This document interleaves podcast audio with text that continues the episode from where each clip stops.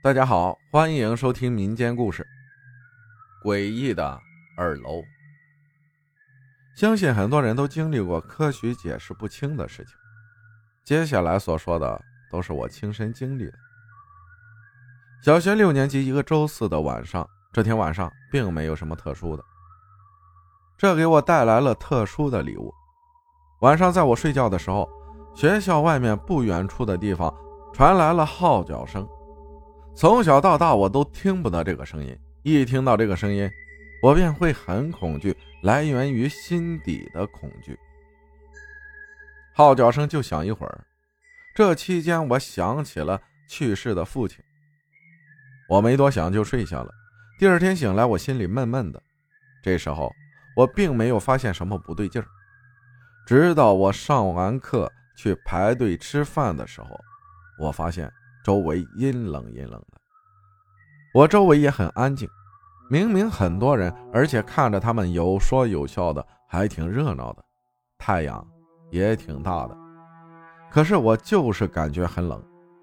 我下意识抬头望天，这一看我懵了，竟然有一层透明的薄薄的黑雾，像网一样照着整个学校。我愣愣的看了一会儿，发现不是幻觉。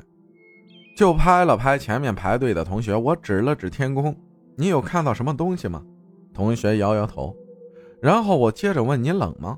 同学还是摇头。也是，看着他满头大汗的，怎么可能会冷？虽然我感觉到了不对劲，但我却没把这事儿放在心上。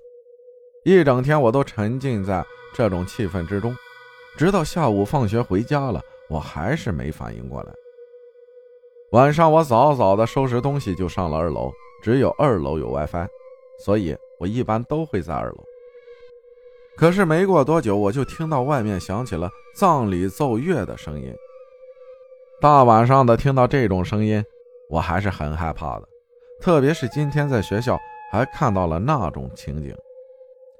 明明那个声音很远，可是我满脑子都是那个声音，而周围的温度也在慢慢的变冷。也不知道是不是我的错觉，我感觉我整个人都像是掉入了寒潭一样，实在是受不了这种冷空气，我就回到了床上，拿被子盖着。可是盖着被子还是能感觉到那种寒冷。明明现在天气也不冷啊，反而是有点热。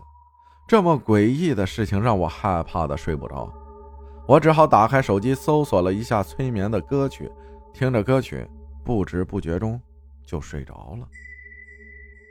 第二天醒来，日子还是照常的，看起来没有什么变化，但是我能感觉到不一样的地方，就是明明周围很吵很热闹，可是我愣是感觉不到。我的世界很安静，很孤独，就像是一切都离我远去了一样。不知不觉中，一天就这么过去了。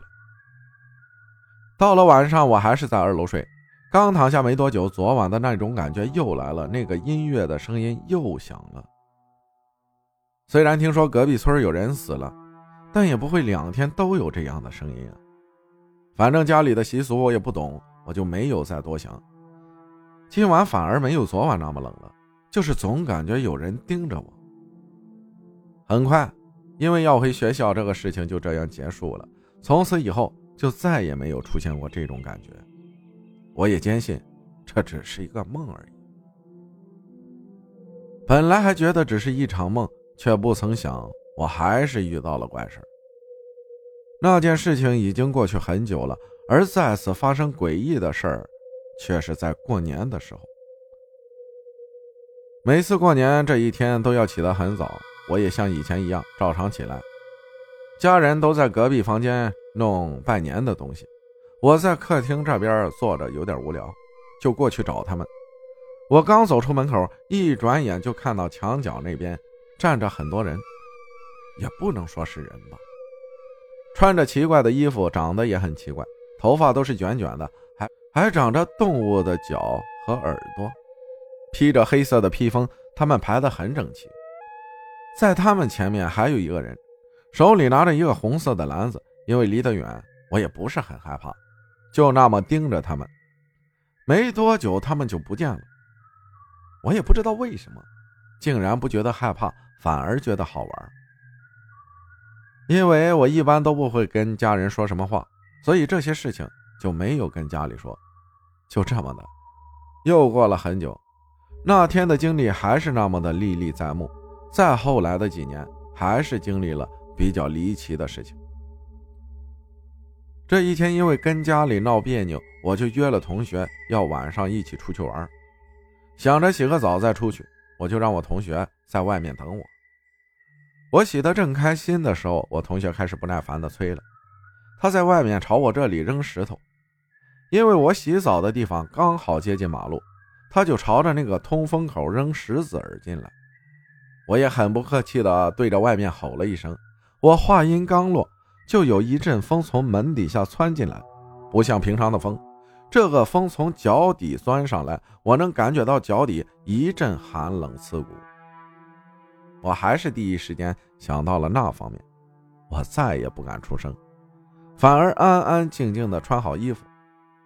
同学见我出来了，松了一口气，拉着我一边走着一边小声的说着：“刚才我看到一个白影飞了过去。”我心里有点害怕，但我为了不引起恐慌，就安慰他：“没事的，可能是你眼睛花了吧。”我同学欲言又止的看了我一眼。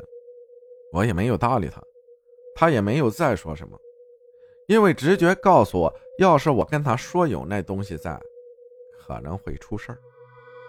因为事情过去了，我也没觉得有什么，但是那些家伙总是阴魂不散的。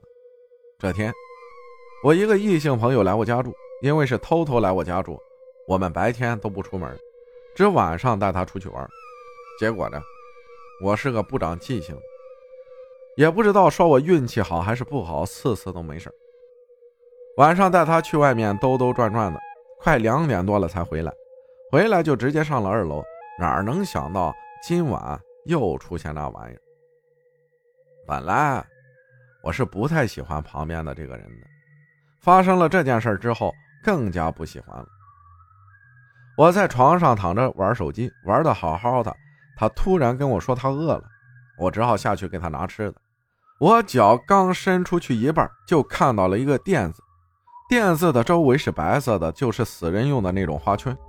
我吓得立马把脚收了回来。他奇怪的看着我，我不敢发出声音，只好用手机给他发信息。他一看就跟我说，他也感觉到了。小时候他就被鬼上身过，有鬼在的时候，他的手臂会变凉。他让我摸摸他的手，我不信邪的摸了一下，是有点凉。为了防止他说谎，我又摸了摸他另一只手，这不摸不要紧，一摸吓一跳，两个手温度都不一样，差别也太大了。我不得不信他，我不想下去给他拿吃的了，本来就很不情愿，现在是更不愿意了。最后还是在他的陪同下把吃的拿了上来。等他吃完了东西，我也顾不得收拾东西，直接上床躲在了被窝里。只露出个脑袋，警惕地看着四周，而他也跑了上来，躺在了我旁边。我懒得管他，就没搭理他。差不多睡觉的时候，他竟然爬了起来。我问他怎么了，也不见回答我。我心道不好，立马拉住了他，也不管什么害怕不害怕了，直接把他摁地上。果然，他嘴里不知道呢喃着什么，一时外公的，还有什么吃糖果。我知道他外公已经去世了，看来是被上身了。我不敢让他出去，一是怕出了人命我担待不起，二是怕被家人发现。我摁着他，心里也很着急。我又不懂这行，突然间灵光一现，拿起了旁边的手机，直接找了他的好友群，就问了一下该怎么处理这种事情。看着群里的回答，我也只好试一试了。为什么不百度呢？因为我压根就没有想起百度，我按照群里的说法，直接给他来了两大嘴巴子。虽然看着不靠谱，效果还是有的。他醒了过来，问我怎么了，为什么打他。我没有管他。到了第二天，我就把人给送走了，这事儿就这么过去了。但我再也不敢上二楼了。反正我要去外面读书了，很少能回来。不过有些事情还真的是合情合理啊。接近清明的时候，我家那个房间被雷劈了。我想大概是因为老天看不惯那个鬼吧，给灭了。因为时不时的看到那些东西，我也把这些事情告诉了家人。毕竟这事情瞒着也不好。奶奶知道了，当场就骂了我一顿，说不早跟他说。接着奶奶就打了一个电话，估计是处理这事儿去了。果然没多久，我外婆就拿了两张符给我，让我放在床上睡三天。睡够三天后，一张在床前烧了，一张在门口给烧了。按照外婆的说法，自此之后，我再也看不到那些东西了。感谢虚无分享的故事，谢谢大家的收听，我是阿浩，咱们下集再见。